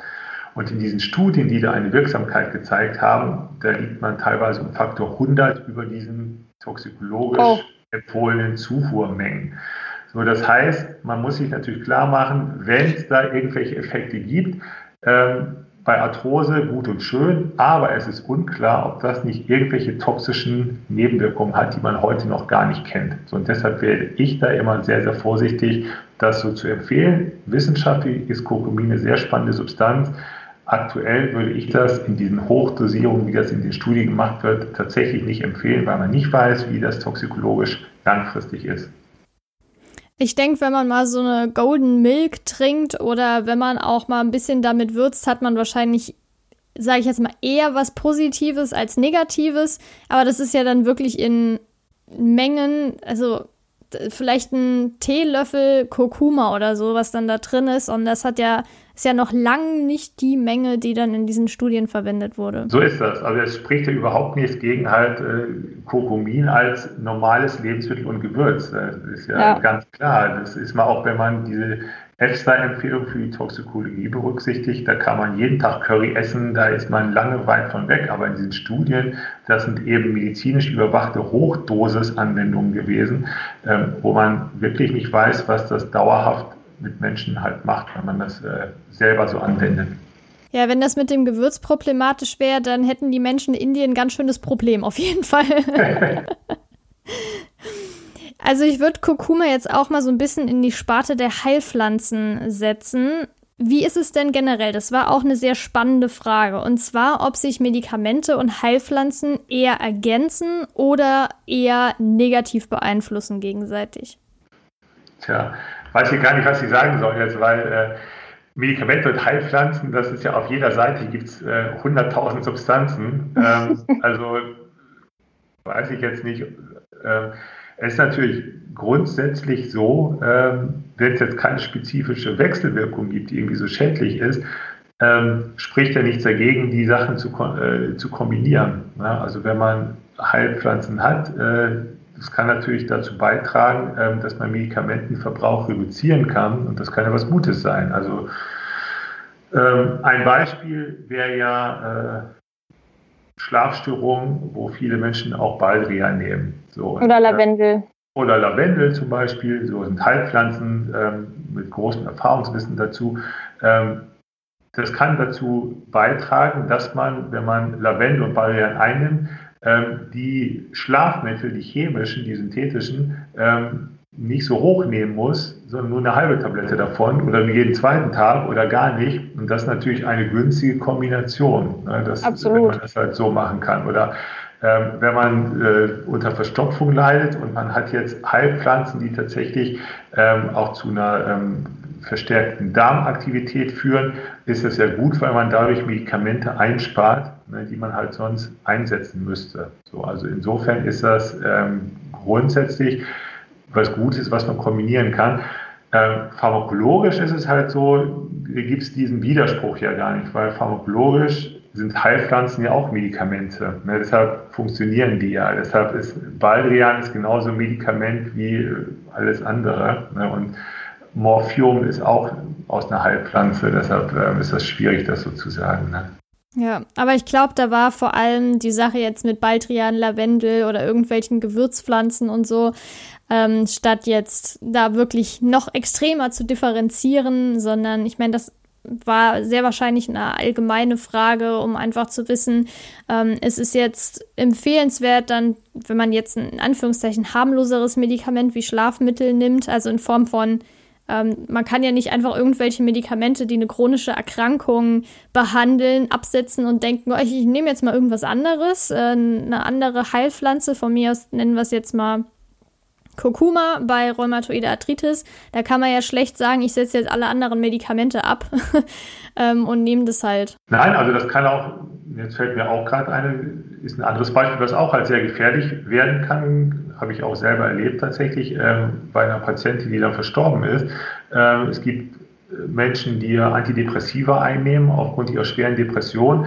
Ähm, und wenn die dann jetzt irgendwie hören, zum Beispiel, naja, diese Antidepressiva haben viele Nebenwirkungen, ich probiere es dann mit was Pflanzlichem, nämlich Johanniskraut zum Beispiel. Mhm. Ähm, die setzen ihre Antidepressiva ab, ähm, nehmen jetzt Johanniskrauttee stattdessen. Das hat aber nicht die ausreichende Wirkung und die fallen in eine schwere suizidale depressive Episode mhm. dadurch. Das natürlich eine lebensgefährliche Konstellation. So. Genau. Deshalb, das kann man nicht gegeneinander ausspielen sozusagen. Ja, man sollte halt nicht denken, ähm, dass Heilpflanzen immer die bessere Alternative sind. Das kommt wirklich auf den Einzelfall an. Ich denke, da ist auch das Wort Ergänzung ganz, ganz wichtig zu sagen, weil ich würde es nicht als Ersatz nennen, sondern eher als Ergänzung. Und da sollte man dann wirklich die Wechselwirkungen im Hinterkopf behalten. Aber wenn man jetzt sagt, man hat ähm, Schlafstörungen, dann vielleicht einfach mal ja, Baldrian zu nutzen oder auch Lavendel. Ich hatte das zum Beispiel zeitweise, da hatte ich extreme Schlafstörungen und Panikattacken. Hatte noch andere Ursachen, aber letztendlich hat mir zum Beispiel auch Lavendel gut geholfen. Das hat es so ein bisschen eingedämmt, weil ich wollte ja per Du keine Schlafmittel einnehmen. Ähm, will ich einfach nicht. Das ist ein guter Ansatz. Ja, aber da hat es zum Beispiel auch geholfen. Aber wenn man jetzt wirklich ähm, das mit diesen Antidepressiva und so, das ist ja nochmal eine ganz andere Hausnummer. Ja, aber deshalb, das ist ja halt ein Punkt, wo es halt auch darauf ankommt, äh, äh, in der Praxis sich auch anzugucken, für welche Indikation das jetzt eingesetzt wird. Also wenn man sagt, bei Schlafstörungen, das ist halt ein gutes Beispiel, ich probiere es erstmal mit was Pflanzlichem, weil ich die synthetischen Schlafmittel nicht möchte, ist das ja total gut, weil wenn man dann trotzdem noch ein paar Tage Schlafstörung hat, das ist ja nicht lebensgefährlich. Dann muss mhm. man, wenn es nicht funktioniert, eben später auf die synthetischen Arzneimittel gehen.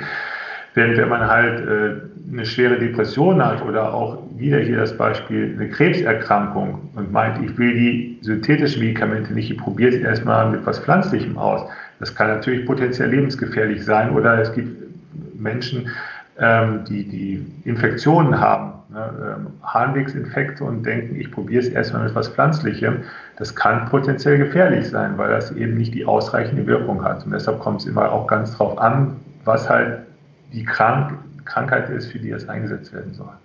Also festlegen kann man auf jeden Fall. Heilpflanzen können eine gute Ergänzung sein, aber wenn man jetzt sagt, ich nehme eine Heilpflanze im Fall, also anstatt jetzt ein Medikament, was eigentlich lebenswichtig ist für mich, kann es potenziell lebensbedrohlich sein. Genau. Okay. Ich finde, da haben wir jetzt schon mal einen sehr guten Überblick gegeben. Ähm, ich danke dir nochmal auf jeden Fall. Und jetzt noch abschließend die Frage, weil du hast ja gerade interessanterweise auch viel über Praxiserfahrung gesprochen. Hast du denn noch irgendwas, was du ähm, jetzt loswerden möchtest, was du mitgeben möchtest oder was dir besonders im Gedächtnis geblieben ist? Ja, das war eine, nee, also das, was mir wichtig wäre, das haben wir ja noch gemacht mit der Onkologie, das ist halt, was ich auch wirklich bei vielen Krebspatienten mit diesen Antioxidantien sehe. Und die anderen Praxisbeispiele jetzt, das war tatsächlich auch, das haben wir jetzt alles tatsächlich mit drin, so was ich so sehe. Okay, ich würde noch mal ganz kurz eine Zusammenfassung geben, weil wir sind ja jetzt schon gut über eine Stunde. Also ich würde auf jeden Fall sagen, abschließend, man sollte die Medikamente am besten mit Leitungswasser nehmen. Wenn man da jetzt bei den Stadtwerken sieht, das ist relativ kalzium- oder magnesiumreich, sollte man da einfach Wasser kaufen. Was gibt ja viele für Babynahrung zum Beispiel auch. Ich glaube, da ist es auch relativ gut geeignet von dem Mineralstoffgehalt ähm, dann sollte man auf den Arzt wahrscheinlich am besten hören, wann man die Medikamente einnimmt, ob man die nüchtern einnehmen sollte oder ob man da irgendwie eine Stunde vorher was gegessen haben sollte. Aber auf jeden Fall dessen bewusst sein, dass gerade zum Beispiel Schmerzmittel, die ja am bekanntesten sind, sage ich jetzt mal, äh, nicht direkt nach einem üppigen Mahl eingenommen werden sollten, sondern halt wirklich ähm, einfach mal warten. Sonst dauert es halt mit der Wirkung drei bis vier Stunden. Man denkt, es wirkt nicht, dann schmeiße ich direkt noch eine nach. Ähm, also das auf jeden Fall zu beachten. Genauso auch zum Beispiel mit Heilerde, weil das ja auch das Medikament binden kann und dementsprechend auch die Aufnahme gehemmt oder deutlich reduziert werden kann. Da auf jeden Fall auch einige Stunden Zeit vergehen lassen. Genauso auch mit Alkohol ist ja auch ganz typisch. Das heißt, wenn man jetzt aber morgens das Medikament nimmt, kann man abends auch mal so ein, zwei Bier trinken. Allerdings, wenn man jetzt ähm, Medikamente morgens und abends einnehmen muss, dann sollte man da ja, am besten davon absehen und wenn man halt dann mal was trinkt, sich dessen auf jeden Fall bewusst sein, dass die Medikamentenwirkung entweder verstärkt wird oder geschwächt wird, ähm, aber wirklich an dieser Stelle einfach dann lassen. Ich komme auch sehr gut ohne Alkohol klar und habe trotzdem Spaß, also ähm, nur an dieser Stelle.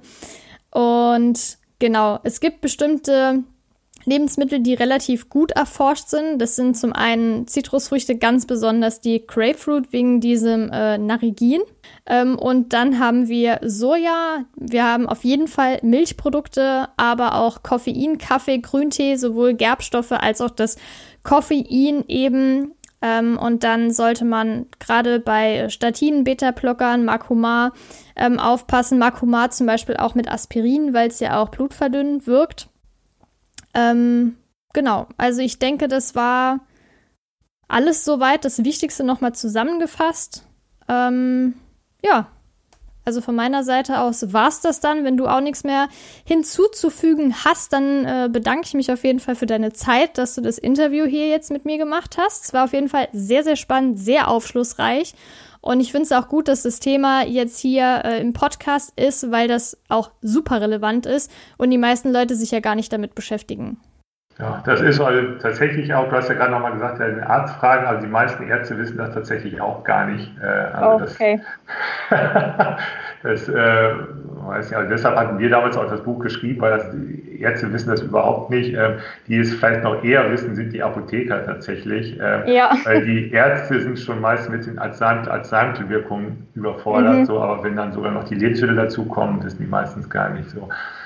Und ich denke, das war auch ein sehr, sehr guter Abschluss. Danke nochmal fürs Zuhören. Danke an Martin, dass du dabei warst.